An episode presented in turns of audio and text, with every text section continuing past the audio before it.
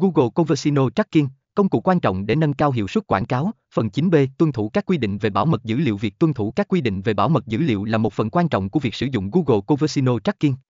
Bạn cần hiểu rõ về các quy định như GDPR và đảm bảo rằng bạn tuân thủ chúng.